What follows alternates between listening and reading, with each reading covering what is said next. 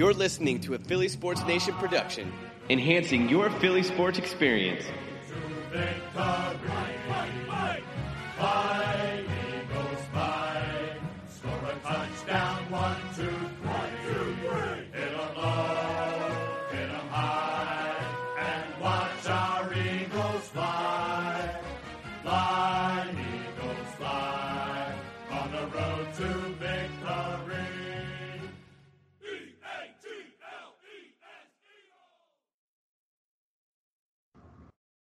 What's going on, Eagles Nation? Welcome to the latest Birds Banter podcast presented to you by PHL Sports Nation and sponsored by Anchor. My name is Matt Lupin. I'm joined by Logan Banker here today, and we're here to discuss the heartbreaking loss against the Minnesota Vikings. The Eagles are falling to three and three on the season after the 38 to 20 loss to the Vikings, and really what separated this loss away from the others this season has been the other ones. Uh, the Eagles were in the game until the end. They lost the game because of a couple drop passes late in the game, but this game against the Vikings was really a blowout um, from start to finish. The Vikings were dominating this game. The Eagles had some glimmer of hope all the way through until uh, midway through the third quarter, in my opinion. But really, the Vikings ran away with this game. Um, the Eagles were in a kind of a bad situation because uh, Adam Thielen and Stefon Diggs esp- expressed their disappointment in the offense. They got a really talented wide receiver group, and Kirk Cousins isn't throwing the ball effectively. And then the Vikings were obviously set to prove that false, and those receivers totaled for 224 receiving yards and four touchdowns. Three came from Stefon Diggs himself. So, really, the bad week for the Eagles, uh, bad secondary to face this offense that really was set out to prove themselves. And as I'm sure you're all aware of, Zach Brown, the Eagles linebacker, who's actually not on the team anymore, but he made some comments about Kirk Cousins, his pre- previous teammate when they were with the Washington Redskins, and he said um, they really want to get after Kirk Cousins all all game, have him throw the ball because he thinks that Kirk Cousins is the weakest part of that offense. Kirk Cousins um, really had the last laugh, and he had 333 passing yards and four touchdowns. Really came out to a hot start and never cooled off. Um, Zach Brown really, really uh, was shown up in that game, and then obviously uh, was released Monday afternoon from the Eagles. The Eagles, on the other hand, um, they had their fair share of drops and bad choices again, but Wentz with a pretty good day statistically. He had 306 passing yards, two touchdowns. Anderson Day, who had that clutch interception on defense. And Miles Sanders is really a promising uh, player in the passing game. He has 86, or he had over 80 receiving yards um, against the Vikings, and he had his first career touchdown. Uh, he's nominated for Rookie of the Week this week, and really promising because we mentioned earlier um, in our previous podcast that Miles Sanders needs to get involved in the passing game because he's so electric and has proven himself there. And the Eagles really proved that with uh, those two big passing plays to him. Um, but obviously, on the other side of the ball, the Eagles' secondary really, really struggled yet again. Um, they were getting burnt by receivers over and over again. But, you know, they're going to get some guys back from injury soon, and the trade deadline is just two weeks away, so they might be getting some help soon. Logan, do you think it's ever going to get better? Um, yeah, that's kind of the million dollar question right now. It just says problems just seems to continue to drag on and drag on. But yeah, they could see Jalen Mills back this week. He is eligible to be activated off the pup list. Uh, he actually will practice tomorrow. Um, Doug Pederson is optimistic Ronald Darby could return too this week. So they could get both of those guys back, which would obviously be huge. Um, they, they were the starting corners on the team when they made that Super Bowl run in 2017. So getting both of them back would be huge. Um, there is also Avonte Maddox who's still out. He's not going to play this week, but he's at least out of the neck brace, which is a good sign. But I mean, if you think about it, these problems, it's not just limited to this year. It's happened last year, the year before that. So I don't know if getting Jalen Mills and Ronald Darby back is going to save the position. Might make it a little more serviceable where they're not going to get torched for four touchdowns um, in a game. But they really have to, the front office really has to look themselves in the mirror and kind of think is this going to help? Like, are we going to get better? Do we have a chance to really win with this group? And that's a really tough question because they did it before, but I don't know how much you can rely on Jalen Mills, who hasn't played in a year, Ronald Darby, who was really inconsistent this year before he got hurt. So it's tough. I mean, there's guys on the market that could be had. There's Chris Harris, obviously Jalen Mills, but yeah, it's tough. I if I try to get in the head of Howie Roseman of what he's thinking right now, I don't know if it's an automatic that he makes a trade because he might think, oh, well, this worked before, so maybe it'll work again. But yeah, they're getting help, but I'm not sure if that's going to save the position. Yeah, the thing that baffles me is going into the season, we had six quarterbacks that started at some point in the 2018 season. The fans were ecstatic about it. Even me and Logan were talking about all summer, like we have high expectations for the secondary. They all have something good to bring to the table, and then it all fell apart. Obviously, we're without Jalen Mills and Cre'Von LeBlanc to start the season. But um, personally, I'm a big fan of Mills. I know he gets burned a lot, and the fans don't really like him that much. But when you get into the red zone, he's one of the best out there, and I really like that about him. Um, obviously, getting Jalen Mills back isn't going to solve the problems that the Eagles are struggling with right now. Right now, they're giving up huge chunk plays to receivers on any team. Um, it, it started in week one with Terry McLaurin, someone that people didn't really know of, and then he's torching the Eagles' defense when they were supposed to um, be dominating the Redskins' offense. So really, the problem has been all throughout the season. And Jalen Mills, everybody knows that he does not defend the double move well. So once he comes back, I don't think that the deep ball is going to get improved at all, um, defending that on defense. So that's kind of troubling to see. But obviously, they will get help overall. Um, he brings a lot to the table in the red zone, which is definitely going to be helpful. And also, one thing that I want to point out, is he brings a lot of swagger to the group. Obviously, he's not um, the best corner on the team, but he really plays with a lot of passion. You know, he's got the green hair that everybody loves, but when he's making those plays, he has that signature finger wag and he's always getting back up. If he makes a mistake, he's not hanging his head. Last week against the Vikings, we saw the cornerback group off to the sideline. It looked like they just didn't know what was going on. They had no solution. Nobody was stepping up and taking um, commitment or being a leader. But Jalen Mills, whenever he gets burnt, the next play he's right back at it against the wide receiver. So I think he's really going to um, contribute to this team a lot and help the other cornerbacks develop.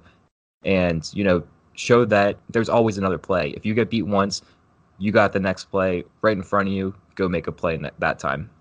Yeah, his confidence is definitely something that could rub off on other guys. I think for me, the biggest thing is they don't have a guy that can really cover number one wide receiver. I think Rasul Douglas did a pretty good job against Julio Jones in that Falcons game. Obviously, Julio eventually got his. I mean, that's going to happen regardless. But after what happened last week, I'm not too sure you can be as confident Rasul Douglas to be like the guy for you. He um he was the one covering Stefon Diggs when he had those three touchdowns. He's um PFF's lowest graded cornerback this week. So yeah, he's really he's he's a good complimentary guy, but you can't be out, out there depending on him to be the guy to lock down one of those number one uh, receivers. I think if you were able to bring in a guy who can like Chris Harris who can be put on number one receiver and hold him pretty well. Um, he got he covered um Davante Adams when the Broncos faced the Packers this year and held him to four catches for 50 yards. And we knew what um, Adams did to the Eagles when the Packers faced them. So I think Chris Harris would be a nice solution. Then you can put a guy like Ronald Darby, Rasul Douglas, or Jalen Mills on the number two, and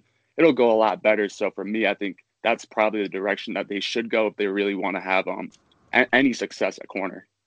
Yeah, really. And um, one thing that a lot of people are noticing that Sidney Jones is really not coming to his full potential yet. Um, it seems like the past two years, everybody's been calling for him to be a breakout candidate because he had so much potential before tearing his Achilles, but now he's really not achieved his full uh, potential in the NFL yet. And he suffered with the hamstring injuries. He didn't have a great game against the Vikings at all. So, um, honestly, if the Eagles are looking to make some moves ahead of the trade deadline, Sidney Jones might be um, part of those conversations because teams in the NFL know his potential, but he really isn't playing um, up to his potential yet. But I agree with you. The the problem is huge. You don't have a cornerback on the roster right now, not even Jalen Mills, that can come in and take on a number one wide receiver or um, provide that spark to change the entire defense. And they need someone that can do that. And I think they will make a trade um, before the deadline, like you mentioned, Chris Harris Jr. or maybe Xavier Howard, somebody that can come in at a decent price, not the hefty haul that they want for Jalen Ramsey if they're even still inquiring about him. Um, if they can bring in a guy like Harris or Howard and shut down a number one cor- or number one receiver, then the entire group looks so much better. If you can shift Rasul Douglas from the number one receiver to the number two and so forth, and um, have everybody move down the depth chart a little bit, they're going to look a lot better. They're going to be. Uh, it's going to be easier for Jim Schwartz to call the defensive plays because he doesn't have to worry about all these um, chances to get exposed because you finally have a true CB1. But um, obviously, that's something to monitor because we don't know exactly who's out there on the market right now and um, who Howie would even um, think about adding to the roster.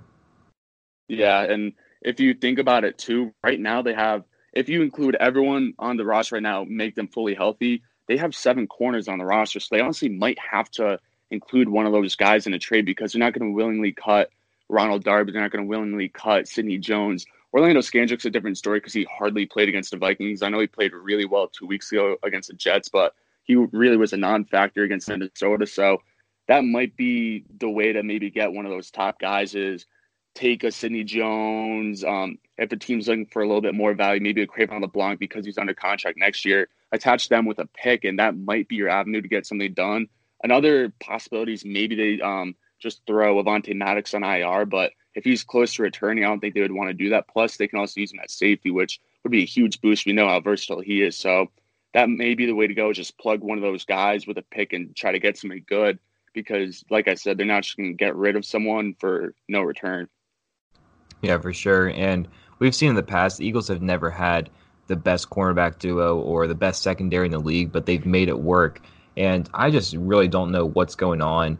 Um, we're going to touch on Jim Schwartz and the defensive scheme later in this podcast, but uh, when you look at the Eagles' defensive backs, it's not like they're terrible. I would rank them ahead of a lot of secondaries in, the NFL, but their play is putting them at the bottom. You know, they're ranked terribly against the pass. And I just don't understand where it's coming from because we've seen the potential Rasul Douglas, Ronald Darby, um, all these guys, but it's not coming together. It's not working, and they don't have time to wait. They're three and three. Yeah, they're on top of the NFC East right now, but they're technically still tied with the Cowboys. They're going to be playing the Cowboys this week. If they lose, they're in a bad position right now. They're entering a really tough schedule or a really tough part of their schedule. And if they can't put together some wins and um, stay on top of the NFC East, then it's going to get real difficult to make the playoffs. And this secondary will not thrive in the playoffs at all. They won't even survive it. So um, they need to make a move to set themselves apart and start winning some games because clearly the cornerback group is costing them a lot of games so far. Yeah, for sure. This stretch that they're in, this six game stretch, I mean, we've talked about this multiple times now, but it's re- it's ultimately going to define their season in terms of the, if they make the playoffs or not because you're facing six teams in a row, three games on the road, three games at home, where they're all teams theoretically could make the playoffs. So it's it's definitely not for the faint of heart, and it's definitely not for a cornerback group that everyone's really young there. If you exclude Orlando Scandrick, uh, Ronald Darby's the oldest guy there, and he's what 24, 25 years old. So you don't really have any really experienced guys, any guys that can be put into a big time situation, be super confident. I know Darby and Mills have done it before, but they've both been hurt, so you can't really rely uh, rely on, upon them as much as you did in the past. So for guys like Rasul Douglas, Cre'Von LeBlanc, Avonte Maddox, they're gonna get thrown into the fire if they don't make the move. And you don't want to have your season be cost because a guy wasn't ready yet. You want to have everyone on the field that is capable of making you win, not just keep you in a game, but allow you to win a game. Uh, Malcolm Jenkins kind of said this um, a few days ago. He said pretty much how if you're not able to be confident enough on the field, then we can't use you. So if Sidney Jones, Rasul Douglas, Cre'Von LeBlanc, Avonte Maddox, if they're not fully confident that they can go on the field every weekend, dominate who's across from them, they got a serious problem. So they really have to take that into consideration. Yeah, a move definitely has to happen, whether it be the trade deadline right now or taking a heavy look into this next draft, because uh, really you can't survive with this kind of group year in and year out when you have a dominant team all the way up, uh, all the way throughout your roster. Um, if you're struggling, especially in the de- defensive backfield, it's going to be real easy to lose games against good teams. So really, uh, not a good problem to have for the Eagles. And um, another problem that they're struggling with is the wide receivers. Obviously, we know the amount of drops that they've had so far this season. Um, DeSean Jackson has missed a lot of time with the you know groin or abdomen injury, whatever you want to call it, and it's really hurting this team because the Eagles look so much different without him. They don't have the deep threat uh, with him. They're trying to, you know, shift Nelson Agholor into that role, but it's not working at all. They tried it two times against the Vikings, if I remember correctly, and both of them didn't work. Um, he's just not the deep threat receiver that they want him to be. Obviously, he's had potential. Um, the past couple of years, he's, you know, excelled as being a deep threat receiver uh, here and there. Like if they want to throw it to him deep, he'll catch it, run in for a touchdown. But right now, this year, it's not working at all. He works better in the slot, and uh, they really need somebody else that can burn the defense. But getting DeSean Jackson back, and Doug Pederson is hopeful that he'll be back this week against the Cowboys. It definitely will help the offense 100%. We've discussed this before, but um, I kind of want to forget that because, yeah, DeSean Jackson is a real reason for this offense struggling. But if you take a look back at going into this season, um, we were super, super excited about this entire wide receiver core. Yeah, we had DeSean Jackson, but nobody knew he was going to make this big of an impact. Um, everybody was like, oh, we got Alshon Jeffery, Zach Ertz, Dallas Goedert, Nelson Agholor." list goes on and on. Then you go into the draft, you get Miles Sanders, you get J.J. Arcega-Whiteside, and you have so many offensive weapons. Everybody's like, this is the best offense in the league. And then you take out a 32 year old wide receiver in DeSean Jackson for a couple of games, and you look like you're not even a top 10 offense. I just can't wrap my head around how um, they have to run through DeSean Jackson on offense. And getting him back is super important for this team because without him, they're not winning games and they're not ready to play uh, good defenses because all they're doing is throwing short passes. They don't have a receiver that can stretch the field, and it's so easy to cover and so easy to game plan for.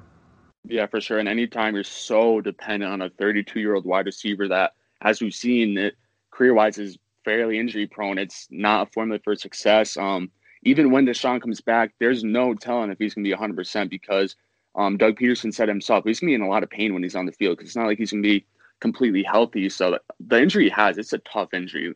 Like anytime you bend over, anytime you stretch out, you're going to feel that. So it's going to be really hard for DeSean to go back on the field and immediately be like the guy that they need to be a very efficient offense. And even with Alshon, he's been pretty hit or miss this year. I know he had 10 catches last game, but he's not really bringing that um, big time attention that we thought he would. He's not really making uh, enough of an impact to really say that he's a true number one wide receiver. Zach Ertz is pretty non-existent last game. Dallas Goedert, his role has just been so in and out. It's almost more more like he's a, run blocker than a pass catcher. And Nelson Agholor, he's just completely fallen off the face of the earth. So it's really weird what's happened with that receiver group because they're all really talented guys. Like you cannot deny that they are very good players, but for whatever reason, they just can't figure it out. Um, but the fact that they rely so much on DeSean that he really decides the offense, that's a pretty big problem. Yeah, for sure. And not only getting him back, um, I wrote a piece about his impact on the team after the week one win. Obviously, his impact is clear on the field, two deep balls. He had over 150 receiving yards that first game and the two touchdowns. But um, his impact on the sideline in the locker room, he's one of the um, biggest leader on, leaders on the team, and he's hungry to get back with Philadelphia and try to win a championship. Um, he's on under contract for the next couple of years, and he really wants to make an impact for this team. And you're seeing uh, the wide receivers lack the spark that they had with DeSean Jackson on the team. When you see him out there, um, you know, getting hyped up after his touchdowns, his first downs, it's electric. It's contagious. The entire wide receiver group um, goes off of that. Yeah, you have big personalities like Alshon Jeffery and Zach Ertz, but when they're struggling to get open, to get the ball, um, they're not showing that electric uh, personality like DeSean Jackson would. Even when Jackson wasn't even touching the ball early in the game against the Redskins, if you remember, he was already getting into a scuffle with whoever was guarding him. I'm not sure what was said, what was going on, but you know he he's hungry to get the ball. He wants to be the best player out there, and I think once they get him back, um, their entire group is going to look better because similar to the cornerback situation with Jalen Mills, when you get a guy like Mills and Jackson back there um, on the sideline with big personalities, they're going to get in the other player's face. They're going to motivate them to be the best that they can because they have the experience, they have the swagger, the personality to back it up, and they're going to make everybody better for that reason. Without them, these groups have looked flat, um, not motivated. If they get burnt once, the game's pretty much over. If they dr- get dropped the ball once, the game's pretty much over. So having these guys back is going to be so essential for the success of this team, um, both on the field and on the sideline when you're preparing to get on to, for your next drive. Yeah, for sure. When DeSean comes back, it's definitely going to really help the offense. It should stretch out the entire field because if you have DeSean downfield, it's probably going to draw at least safety, safety help, so that will open up open it up over the middle for Alshon, for uh, Zach Ertz, and then it, it'll help the running game because they won't be as focused on Jordan Howard and Miles Sanders. So it'll definitely help a lot. But you mentioned the swagger. For me, I I'm kind of disappointed that that's not the case with Alshon because he used to be that guy where he steps on the field and everyone knows it's all business and that he's there ready to play. He's not really making an impact. Um, back in the Super Bowl run, he was the guy. He was always getting excited after catches, always making big plays, being the guy that um, Carson Wentz would just throw it up to, and you know something's going to happen. Now it's kind of like that's not the case. He, you don't see Carson Wentz really giving Alshon the opportunity, whether it's just Carson's deciding not to do it or um, Alshon just the motivation isn't there as much. But now it's like DeSean's that guy, so it's pretty weird that that's happened with Alshon. Um, I would expect that swagger to still be there with him, but as we've seen, it's completely gone. So hopefully that gets back when DeSean returns. But for Alshon, that's been a pretty weird situation. Yeah, it's almost like since that drop against the Saints to end the game, it's just changed ever since then. Um, that's definitely something I noticed. Uh, you know, he would you know get first downs all throughout last year, the season before, even with with a time with the Bears, and he would get super hyped up, celebrating stuff. But um, it's not the same Alshon Jeffery that we're expecting and uh, seeing game in and game out. And I'm not trying to say that you know that drop pass that led into the interception um, against the Saints is still haunting him, but at the same time, you know that's something that you got to point to because that's the last time, the last game that we've seen him in full potential. And uh, we know that Alshon plays with a lot of injuries. I'm not speculating that he's um, playing with injury right now, but um, there's something going on. I, I hope it's just uh, mental and Carson Wentz, DeSean Jackson can get in his head and um, you know bring that swagger back because they need it. They need leaders on this team right now because everybody looks like they don't even want to be out there and play the game, nonetheless win the game. So they need him back. They need Zach Ertz get fired up. And I think DeSean Jackson bringing that spark back to the team will definitely help. Yeah, and if you kind of look back to the offseason, it was there was DeSean and Alshon kind of being the guys with Carson that you would see them going out to dinner and buying bottles of Hennessy and just doing all these things that was kind of unaccustomed for Carson Wentz. And now it's kind of seemed like that rubbed off on Carson Wentz because you saw him last game getting in the face of some Vikings players, but it's almost like it disappeared for Alshon. So yeah, I totally agree. Hopefully getting DeSean back will kind of bring that spark again. And he he really does bring the excitement because even from game one when he was on the field, it was such a crazy environment. It, it honestly felt like a playoff game every single time DeSean touched the ball. So getting him back, it really should help a lot, both with the team and just bringing that energy around the fans, organization, everything. So whether it's this week, whether it's next week, whenever DeSean gets back, it really should bring a big time spark. Yeah, definitely. Uh, he brings so much to the table, and it would be so um, so important to have him back against the Cowboys in a game that's going to decide first place in the division for the time being. Having DeSean Jackson back and bring this offense back to full potential, uh, I think that's just too good to be true. So hopefully he can come back and really bring this offense to new levels. But uh, in the meantime, we're going to go back to the defensive side of the ball. And I mentioned earlier that there's something wrong with this cornerback group because you have skilled players, but they're not making the plays, they're not bringing it together, and someone to blame for that might be Jim Schwartz. Logan, do you have anything on that?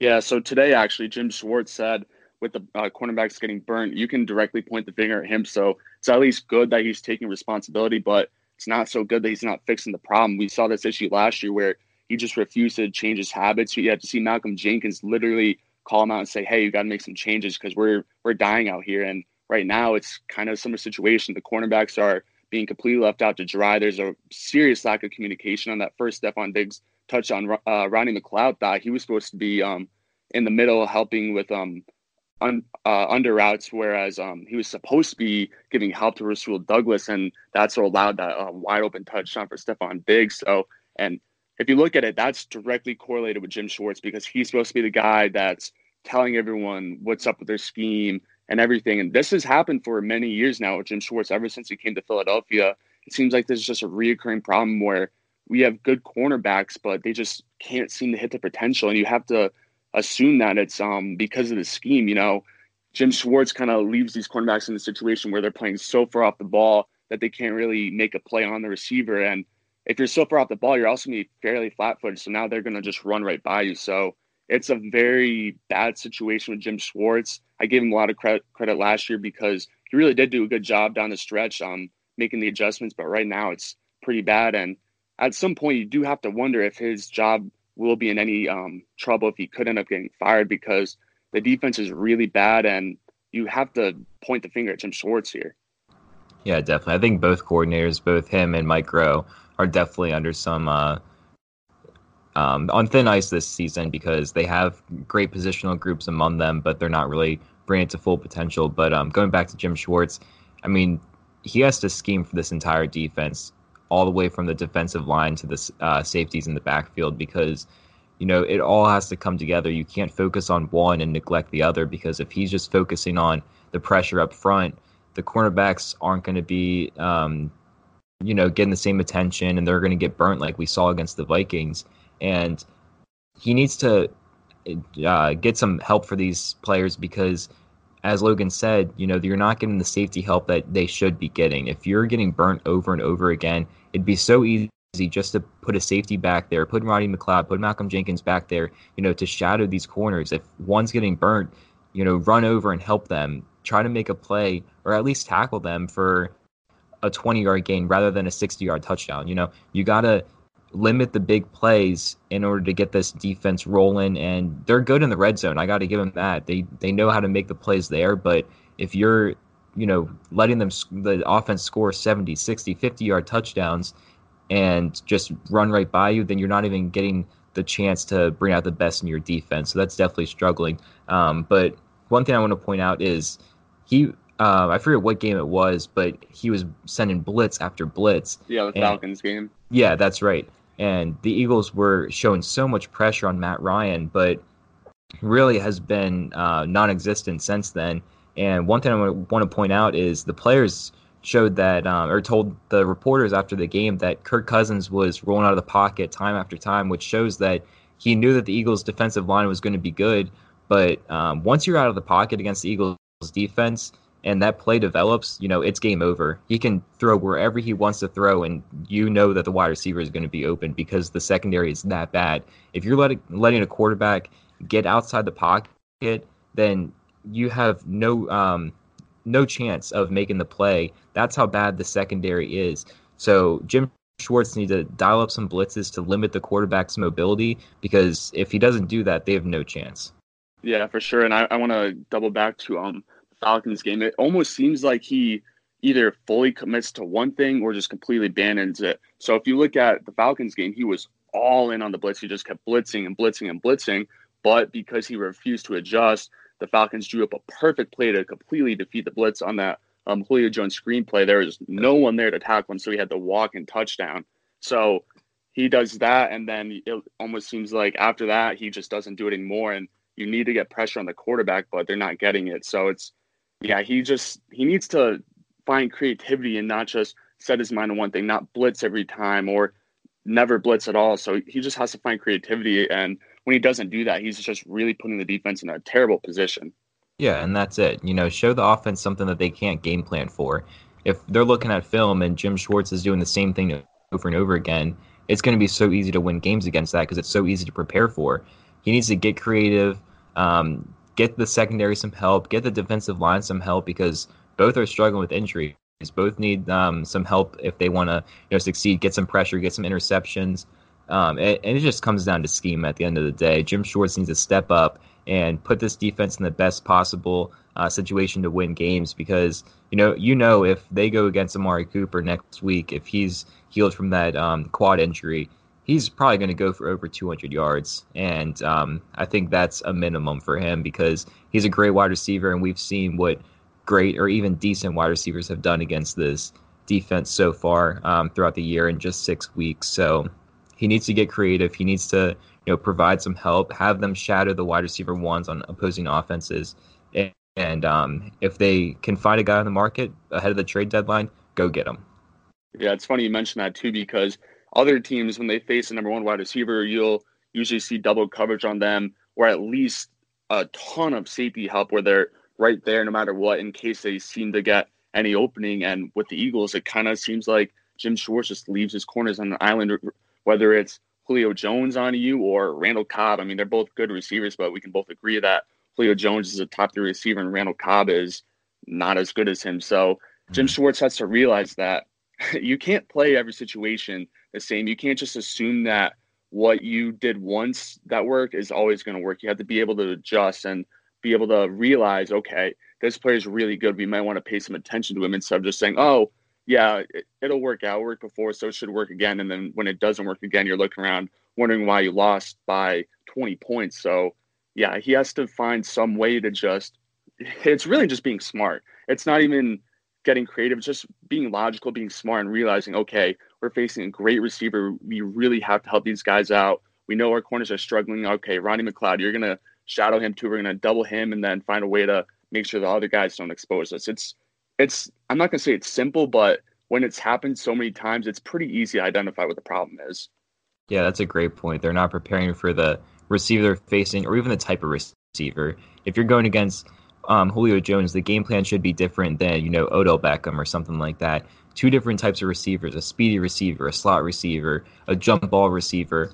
Game plan for those different types because it seems like no matter who they go against, it's the same thing over and over again. The cornerback will line up five, seven yards off, um, shadow them. Oh, get beat by the double move. Oh, well, we'll just keep doing that over and over again. And hopefully it'll help after three touchdowns, but um, it never gets better. You need to start focusing on, all right, who are we facing this week? From the wide receiver one to the wide receiver four, you know, focus on every single player on that depth chart and see what their strengths are, what their weaknesses are, and how to um, play against them. And if he's not confident in his play calling abilities, look at game plan, game uh, film that the Cowboys, for instance, played against other teams. Look what um, the Jets did against them last week. Look what the Giants, the Redskins, other teams have done to try to prevent or learn from their mistakes. And that needs to be a great learning point for not only Jim Schwartz, but the entire defense as a whole, and um, play the strengths and the weaknesses of these opposing wide receivers.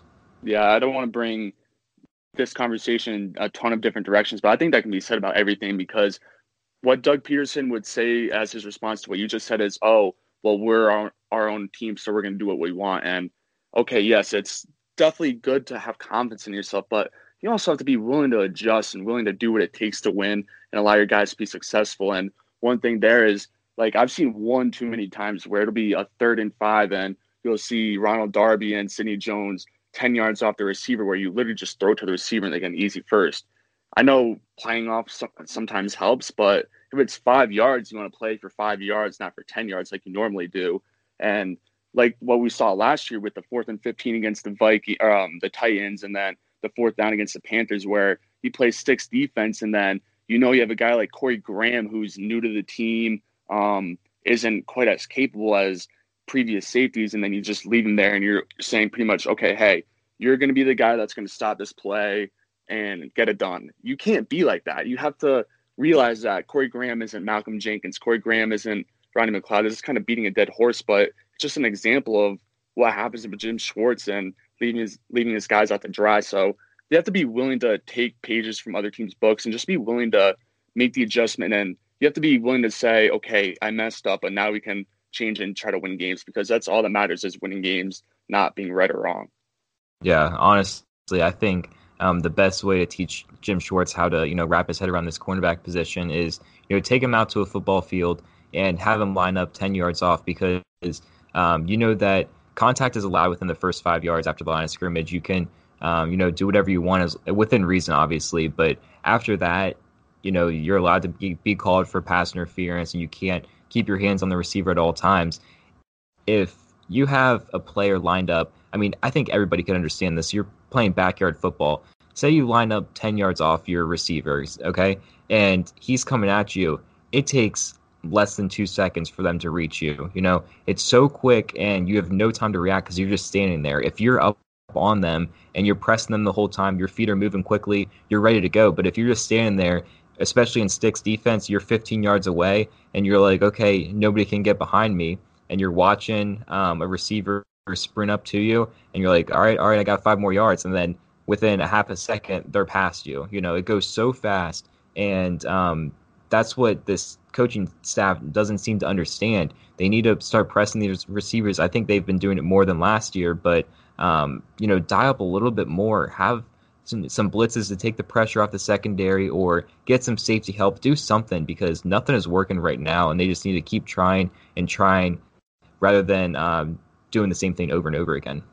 Yeah, back to the playing 10 yards off the ball. If you think about it too, if you're 10 yards off the ball and you see a player, say they go five yards and then they cut in, you're so far back already that you think, oh my God, I gotta run forward and get to him to make a play on this ball. And then all of a sudden they dart upfield and they're wide open. Like part of the reasons why Jalen Mills, Rasul Douglas, Sidney Jones is part of the reason why they have so much trouble with the double move is the scheme has them in just such a bad situation as it is that they can't really adjust to when a player makes a move because they think, oh my God, I'm so far away. I got to get to him because he's wide open. And then boom, he makes a move and he's even more wide open. You can't really control that as much. I know you can be a little over aggressive and overplay a ball too much and then you let the receiver get open, but it's also the scheme too, because if you if you're playing press outside, if a player makes a move, you don't have to do nearly as much to stay with him. You just kind of shift the hips a little bit, you just stay close, and then you're fine if they make a double move. Whereas if you're 10 yards off the ball, it's just so much more bang bang play where you go in and you hope that they're not making a double move. You hope that you're able to just run up and tip the ball instead of them running by you and getting a wide open touchdown. So I've always had a problem with playing 10 yards off the ball. It depends on the situation. If it's fourth and 15, yeah, I get it. But playing that normally, like, it's really tough for a cornerback to survive in that environment. Yeah, for sure. It's not working. And really, all the responsibility falls on um, the whole defense as a whole. But Jim Schwartz definitely needs to take a lot of blame, and he needs to step up. We've seen in the past in press conferences and such like that. Um, he doesn't really take responsibility. He's very nonchalant about his responses, and just you know, he's like, "All right, I'll get better next game," but it really never changes. He doesn't change his play style throughout the game, like Logan mentioned earlier. So um, he needs to start changing his personality. I think we've been saying this so many times over the past year, um, but you never know what's going to happen. Hopefully, uh, he'll rebound after this bad game because he seems to do that pretty well. As soon as everybody's calling for Jim Schwartz's head, he has a great game on defense. So you never know what to expect, but I hope he comes to bring the heat against the Cowboys. Yeah, for sure. I remember last year, very similar situation where we were outraged with what was happening with the defense and specifically Jim Schwartz. And then next thing you know, I think it was either week 16 or week 17. I'm writing articles saying, "Oh, you got to give Jim Schwartz credit uh, credit for being able to adjust." So, I mean, he's shown that he's able to adjust. My problem is, why not just do it from the start? Why not just do what makes you successful from the start? Not just go out there and see what happens and then be like, oh, maybe we should change something. Just do what you got to do. So hopefully um, he gets the defense ready to go for the Cowboys game. But um, even if they do play well, it should not shadow the overlying problem that Jim Schwartz has at times been a cancer to the defense. Yeah, definitely. And another um, person that deserves some blame for the offensive struggles and defensive struggles on this team is uh, General Manager Howie Roseman, which I will get to after this ad. So going into the season, everybody knew that the Eagles had an impressive offseason, one of the best out there. They brought in depth, starters everywhere across the board. It looked like their roster was unbeatable and that it was Super Bowl or bust, and then that, quickly crumbled away. Um, just to look at who Howie Rosen brought in through free agency so far, we got Malik Jackson, who's out for the year. Uh, we got Tim Jernigan, the other, another defensive tackle who's out for extended time. Darren Sproles, Ronald Darby, um, Ronald Darby's close to returning, but they're both out with injuries. DeSean Jackson, we know the story with him. We touched on that earlier. LJ Fort and Jonathan Cyprien, I'll get back to those in a second. Uh, Wisniewski and um, he he was cut. Uh, he brought he was brought in, but was eventually released. But LJ Fort and Jonathan Cyprien. So Fort was released, but I put an asterisk next next to this because they do get a return, uh, the fourth round compensatory pick. So that kind of looks like it is a little bit of a good move for Howie Roseman. But um, same with Jonathan Cyprien. He was traded to the Falcons for an exchange of draft picks and Duke Riley. And Jonathan Cyprien was put on the IR that same week. So um, they did get a player out of Jonathan Cyprien. Um, but overall, it looks like Howie Roseman struck out on all of these moves. And you can't really blame him so much for it because the medical staff is terrible and are really struggling with these injuries, especially ones like uh, Darren Sproles, Ronald Darby, that have uh, the soft tissue injuries after an ACL tear, and uh, DeSean Jackson. We don't really know what's going on with that.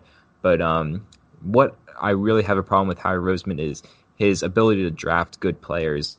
And this past draft, um, he really focused on the offensive side of the ball. He got Andre Dillard, the tackle of the future, and then um, we got Miles Sanders and J.J. Arcega-Whiteside in the second round. And I just want to point out that the Eagles took J.J. Arcega-Whiteside with a lot of wide receivers left on the board, they took him over DK Metcalf, who was projected to be a top 15 pick, and it really is turning out poorly for the Eagles. DK Metcalf is great for the Seahawks right now, and J.J. Arcega-Whiteside is remembered for a really bad drop against the Lions. And he had so much opportunity to draft better players, draft players on defense, um, maybe even in the secondary where they really need it right now, and he just didn't do that. And it's been a struggle over the years. He really hasn't brought in skilled wide receivers or cornerbacks in years, and uh, it's definitely something to consider because you never want your general manager just to rely on free agency and trades to build a roster. Yeah, for sure. If you look at JJ Arcega-Whiteside too, he can't even get on the field over Mack Hollins, who missed all of last season. So it, it's way too early to call him a bust. But for a team that's trying to win right now, that was a terrible pick just because need a guy that's ready to go, not a guy that's going to take grooming over the season just to hopefully be good for 2020. So that's obviously an issue. And then they take Clayton Thorson in the fifth round over a guy like Gardner Minshew, who's just tearing it up with the Jaguars. If you tape and stats alone, like all you have to do is look at that, which they do anyways. Minshew just completely blows Thorson out of the water. So I don't know what they were thinking when they took Thorson over Minshew. I mean, Thorson was pretty average at Northwestern. Has an injury history towards ACL two years ago. So it's just, I don't really know what went into that pick. And then if you look in the year prior to that, 2017, they brought in Derek Barnett. He's a good player, don't get me wrong, but he's not playing like a early first round pick like they took him as. Second round, he took Sidney Jones, who has really struggled to even stay on the field. Third, you got Douglas. He's been playing pretty well, but he's kind of more as um, a depth piece than a true starter. You got Mack Hollins, who, like I said, missed all of last season. You got Donnel Pumphrey picked in the fourth round. Today, he was selected in the seventh round of the XFL draft. He was selected three rounds later than the Eagles took him in the 2017 NFL draft the draft that players are hoping to get into in the XFL draft. They took him three rounds later. You got Shelton Gibson, who was cut. Nate Gerry, um, he's on the team. He's been a contributor, but nothing too special. He was a fifth round pick, so you can't be too mad about that. And then you got Elijah Qualls. So last year's draft too, like man, Howie Roseman is just swinging and missing on all these picks, and it's gonna get honestly, it's gonna get worse now because Joe Douglas isn't around. Because we all knew Joe Douglas was the guy that really helped Howie with the draft really helped with some of those picks, like identifying Carson Wentz to trade up to get him, getting all those guys, Lane Johnson, Zach Ertz. So it's gonna be really tough. And I see a lot of people on Twitter saying, "Oh, I don't care about trading a draft pick because we're so bad at drafting." And before I was pretty opposed to that because you want to hang on to your good picks, but you're gonna be drafting guys that can't be used. You might as well trade them for someone that's gonna at least help you out. I'm not saying trade three first for Jalen Ramsey, but I would not be mad if they trade a third round pick for Chris Harris and then a fourth round pick for like DeVante Parker or something. Just get guys that will help them out instead of wasting those picks on guys who are just going to get cut three years later. So he has a serious drafting issue. This year's um, wide uh, free agency group was pretty poor. Got added um, Zach Brown too. He was just cut. So yeah, it's it's been pretty bad, and it's pretty clear it's hurting the team right now. Oh yeah, for sure. And the Eagles' philosophy has been built throughout the trenches. They want to value um, taking offensive linemen and defensive linemen first in the draft, and then working their way out um, to more need based. But I'm I was tired of hearing the narrative throughout the draft process of oh the Eagles never take a cornerback or a running back high, so they're not going to do that. It's it's just tiring to hear that because why can't they flip the script and do it? Um, they kind of did with Miles Sanders drafting him in the second round, but at the same time, Howie Roseman is um, a little bit stubborn himself as Jim Schwartz is on defense because he's stuck in his ways of drafting and it's not working out at all. He's getting the guy that he wants first or second. Um, hope that it works out, but after that, it's just like, all right, what need do we have? How do we fill it? Or let's get this guy just for special teams when you're missing out on somebody who can contribute for four years on offense or um, and special teams, what have you. And it's just I mean, Logan went through the list. You, you know, you're missing out on so many draft picks after you know you draft guys. You get seven or eight guys on your team, and you're excited for them. You're they're under contract for the next four years, and then all of a sudden, two three years go by, and only two of them remain. I mean, that's not a su- successful draft at all. Um, and one thing I want to point out is we've mentioned before when you got guys like Carson Wentz, Fletcher Cox, Lane Johnson, Zach Ertz, who are tied to huge deals on your offense and defense you have to draft well to you know have skilled players throughout the roster. You don't want to be that team that has the superstars but nothing to back it up. You need guys that will contribute uh, contribute at a really low price, and the best way to do that is through the draft. And if they can't do that, then they're not going to be a good team going forward. Yeah, for sure. And if you look at this year too, they took Andre Dillard in the first round, and we can both agree that he's definitely the left tackle of the future. But they're a team that wants to win the Super Bowl right now. I know Jason Peters' time is up soon; the clock is ticking, but I almost would be more preferring to draft a guy who's going to help you right now. That's going to help your chances right now because they have a hole at D tackle, they have a hole at corner, they have a hole at wide receiver where you know, you really need guys to come in and help you. And instead, they took a backup left tackle for right now. And again, I love Andre Dillard as a player. I think he's a great player. I think he's going to be a really big player for the team. But that's in years to come. That's not for right now. And like you said, you have so many guys um, on big contracts. So you need help right now. And you can't always afford to just be out there um, trading for guys with huge deals. So it's it's tough. And then dating back to last year, the Donnel Pumphrey one, I know they have Miles Sanders right now, but they took him over guys like James Conner, Aaron Jones. Um, I think Joe Mixon might have been in the no, he was a second round pick. I know they wanted him too. They wanted Dalvin Cook, and they ended up with Donnel Pumphrey in a historic running back class. They ended up with a guy who went in seventh round of an XFL draft. Like it, it's really not that difficult. I know he was um, a great player in college. He put up some incredible numbers, but football is more than numbers, and college is different than the NFL. So it's just such a problem. And if they're not able to successfully draft signing Carson Wentz to a big deal, Fletcher Cox, Zach Ertz, that's gonna be all for nothing. It's gonna be wasted money because if you don't draft well, you're not gonna win a Super Bowl. It's as, as simple as that. This year, the drafting may very well hurt them in terms of their playoff chances, and going forward, if they aren't successful, th- this team is not going to win as um, as much as people really think they could and should win.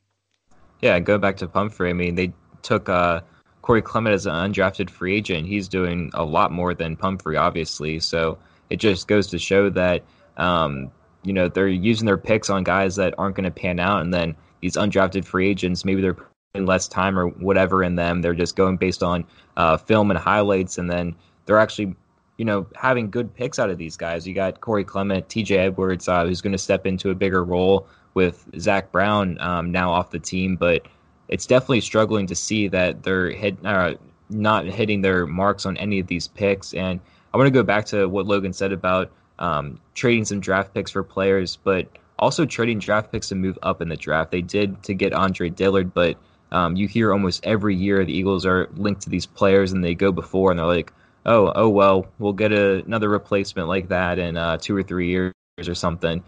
Uh, he mentioned Dalvin Cook. So basically, what happened was I believe the Vikings were two picks ahead of it. I remember uh, watching the draft and Dalvin Cook went, and I was so upset because that's the player I wanted. And then they get Sidney Jones, and I think we would all agree that um, from day one to today, everybody would rather have Dalvin Cook on the Eagles than Sidney Jones because he brings so much to the table. And obviously, we didn't know what to expect out of Sidney Jones. He wasn't even going to play for the entire first year of his uh, rookie season. He played one game because of the Achilles injury.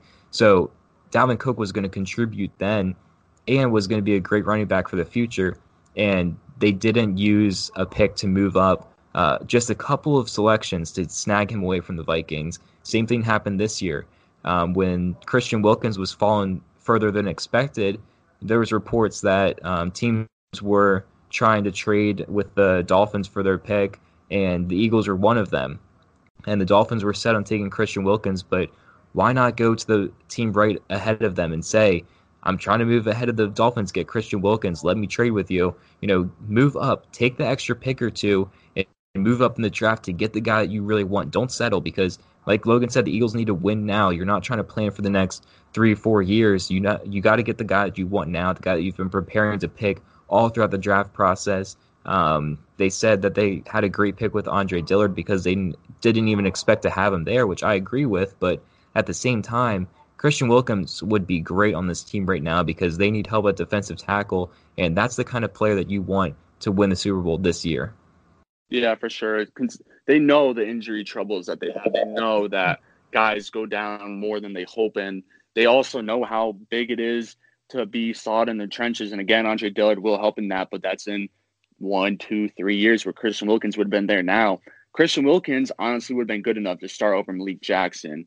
So if you have a defensive tackle group of Fletcher Cox, Christian Wilkins, Malik Jackson, Tim Jernigan, I know they uh, two of those guys got hurt, but I mean that's a damn good defensive tackle group. That's honestly the best one in the league, and it's, it's going to be good for years to come. So it's they learned from the Dalvin Cook mistake because they they were going to take Dalvin Cook if you fell to them, but instead they let the Vikings jump them and take him. So they learned from it in terms of Andre Dillard, but they they are full in themselves if they think they would rather have Andre Dillard right now than Christian Wilkins. And if you have your eyes set on a guy, you just got to go get him. That's how it was with Carson Wentz. They made the huge jump to get him. I know he's a quarterback, so it's a little different, but if you want a guy and you have the draft capital to get him and you know you want to win right now, go out and get him because at the end of the day, you can't really criticize a team for maybe overcompensating for a player that they want instead of sitting where they are and getting a player that's not helping them at all. And Andre Dillard was thrown into the game against the Vikings and he didn't play that well.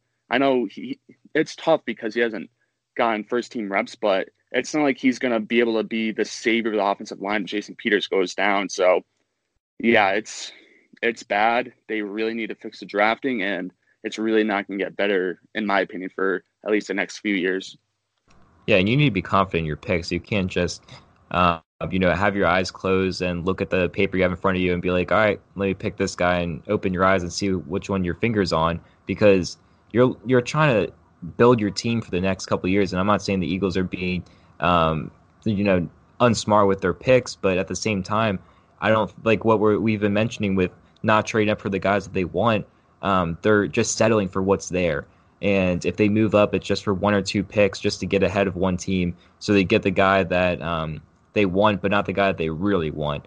And the guy that they love. They love throughout the whole process because um, that's really what you need to help this team. And uh, it's it's struggling to see that they're missing on all these draft picks because if they were getting a few more contributors to this team, they'd be so good no matter what injury happened if um, the draft classes from 16, 17, 18, they were still around, still contributing, then this team would be so good. They'd be in a great spot financially. Um, Howie Roseman wouldn't have to have so much stress ahead of the trade deadlines and in the offseason to bring in, bring in new talent because he would have guys that know the system, that can stay around and contribute to the team year in and year out.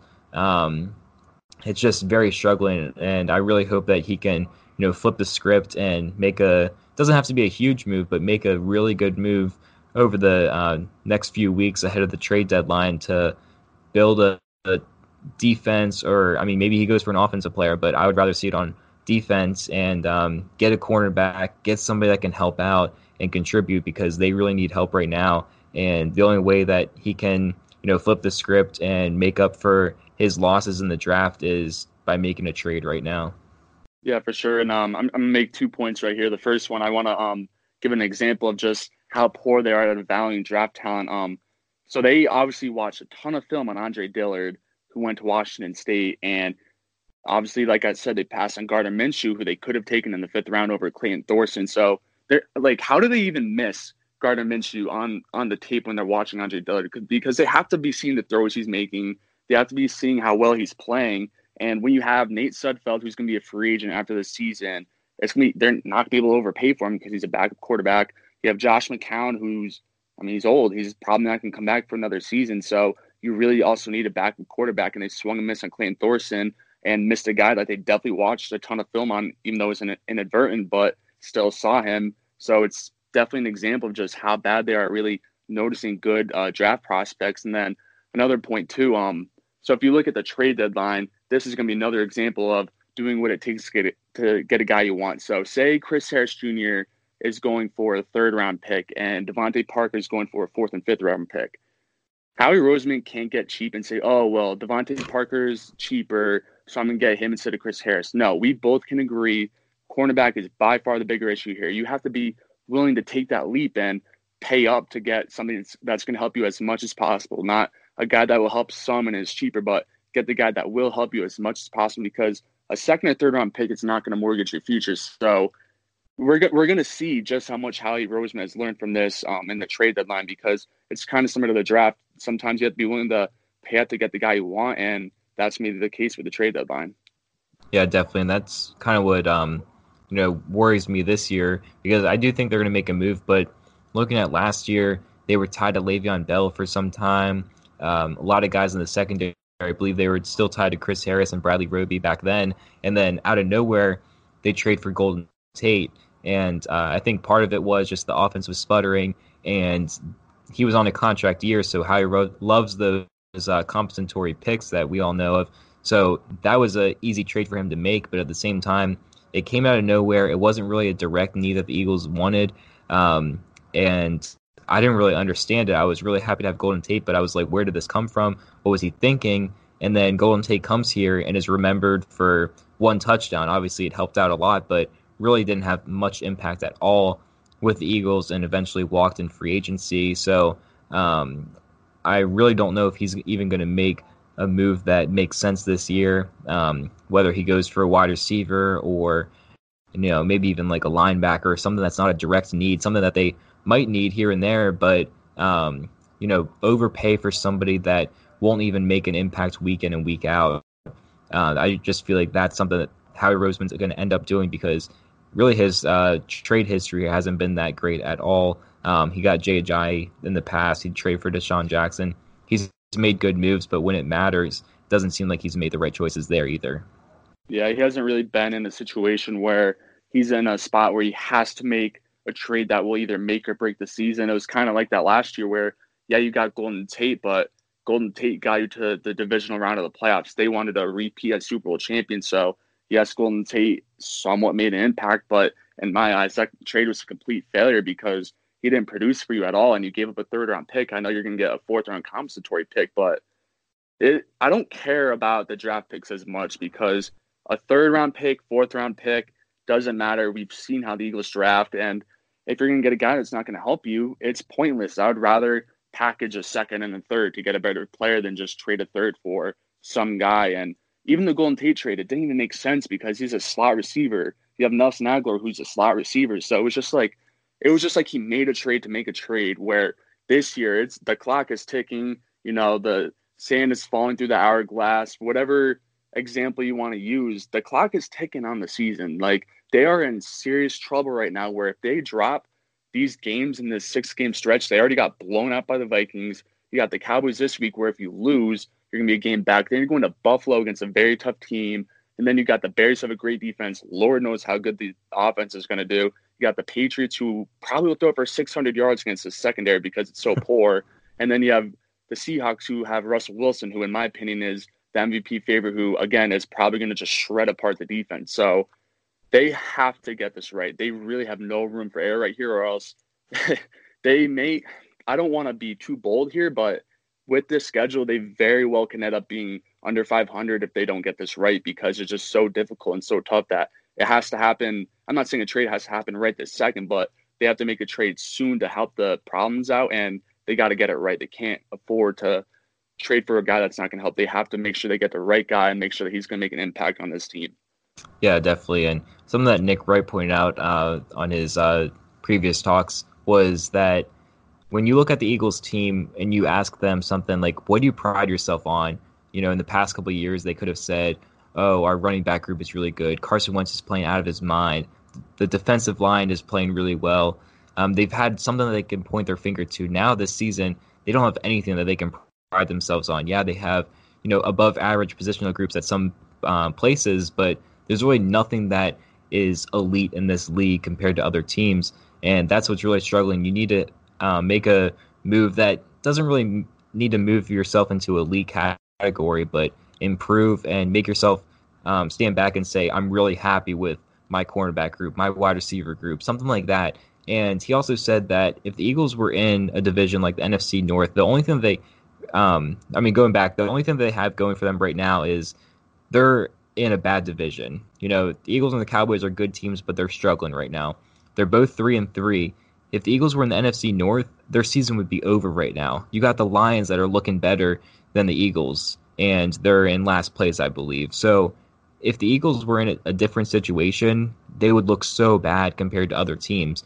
The only thing that's keeping them afloat is because nobody's pulling away with the uh, NFC East right now, and that's how last season went. it was wide open, and that's how the Eagles got into the playoffs was because nobody was stepping ahead and um, making strides to be that number one team in the division.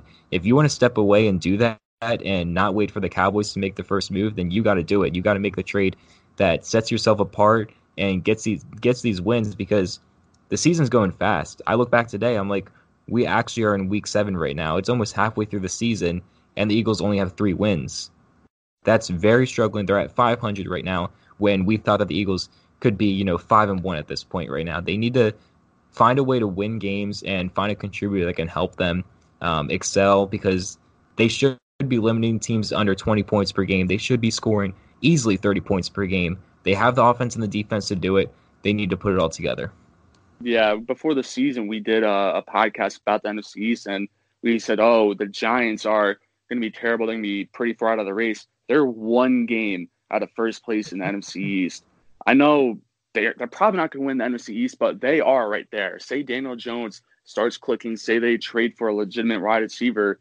I mean, who knows? Considering how bad the Eagles and Cowboys are, maybe the cow, uh, the Giants become a legitimate uh, competitor in the NFC East, and that's pretty bad for the Eagles to be put in a situation where they're struggling to get a lead over Daniel Jones and the Giants if you look at the Eagles, Carson Wentz, if you look at the stats, he's playing identical to 2017, where he should have won MVP if he didn't get hurt. And right now, they're wasting his golden years where he's playing so well and they're not winning because they're just surrounding him with these guys that are detrimental. They're not allowing them to win games. So, yeah, they're it's they're really making it tough for Carson Wentz to be successful because he's going to be the one that ultimately takes the hit. No matter how well he plays, it's going to be put on his shoulders because they're going to say, "Oh, you won in the past with Nick Foles, and now you're the quarterback and you're losing. It's not his fault, and it's really ultimately who Howie Roseman decided to surround him with, and because it's so bad, they're now in contention with the Giants, who um, are not a good team, are led by a rookie quarterback who couldn't even be the Week One starter, and a Cowboys team that just got pretty well handled against the Jets. So it's not a good situation for the Eagles to be stuck in. They have to figure out a way to get out of this funk and just get back to their old ways. Oh yeah, I would hate for the Eagles to be one of those teams that are just wasting a quarterback's career. If you look at the Packers with Aaron Rodgers, yeah, he has a Super Bowl ring, but he's one of the best quarterbacks to ever play the game, and he doesn't have the Super Bowl appearances, the Super Bowl wins to back it up. He doesn't have the a good team around him, the coaching staff. It was a wasted career, in my opinion. Yeah, he had um, a lot of accolades to back himself up, and with uh, his stats and such, his records that he broke, but really when it matters, he didn't get what he wanted out of this league. And I would hate for Carson Wentz to be another case of that. You see it happen all the time. And um, obviously, this is a different conversation, but um, comparing like the league between the NFL and the NBA, when a player isn't happy, they demand their trade and they get to take their talents elsewhere to win championships. And the NFL is completely different. You're pretty much locked into your team if you're a premier player. And Carson Wentz is definitely an Eagle for the long run. He's already locked into a huge contract extension. But if the Eagles can't bring him uh, a lot of talent on offense and talent on defense to keep the opposing team score low, then his talent and his experience is going to be wasted because the Eagles don't know how to prepare for other teams. They don't know how to prepare for their own team to play well. And it would just be terrible to see at the end of the day. Yeah, it's definitely a big worry for me because he's playing so well right now. I honestly think he's having – probably the best season of his career. So you don't want to have that wasted in a season where you're not at the minimum win, winning the division. And considering his big time contract is going to set in in two or three years, it's only going to get tougher from here in terms of surrounding him with good talent. So, yeah, like we've said multiple times now, they really got to just figure out a way to get the guy they want in the trade deadline for at least the time being and really just find a way to make a run and be a competitive team because when you have Carson Wentz, you're always going to have a chance to win, but it's really going to come down to who's around him in terms of if they get to the promised land or if they fall just short because Carson Wentz is going to play well, but if you don't have cornerbacks that can cover good receivers or if you don't have receivers that can catch the ball, it's going to be all waste. So it would definitely be very tragic to have Carson Wentz become one of those guys, but I could totally see it happening just because of how this front office is rolling with everything right now. Yeah, nicely said. We have the best one of the best signal callers out there, but we need the playmakers to back it up. And right now, in this point of the season, it's not looking that way. But hopefully, they can turn things around. They got a huge game against Dallas coming up that we're going to touch on later in this week. But um, going forward, the Eagles have a lot to focus on. We mentioned the cornerback group, the wide receiver group that's going to hopefully improve with DeSean Jackson coming back, Jim Schwartz and his defensive uh, scheme, and Howie Roseman and his uh, problems with the draft picks and the trades that he has made in the past couple of years. So um, right now, it seems that the Eagles have a lot of negative things going for them, but they have the time and then they have the opportunity to, to switch it around. And this week is the perfect opportunity. We got a huge divisional game coming up. Um, so hopefully, you guys are all hyped up for that to get back on track and hold that first place um, undisputedly in the NFC East. And that's going to be really important going forward. So thank you all for tuning in. We really hope that you like the discussion today. Make sure you leave your thoughts uh, in our mentions on the, our Twitter at Birds Banter, and uh, make sure you subscribe so you never miss another Birds Banter. And until next time, go Birds.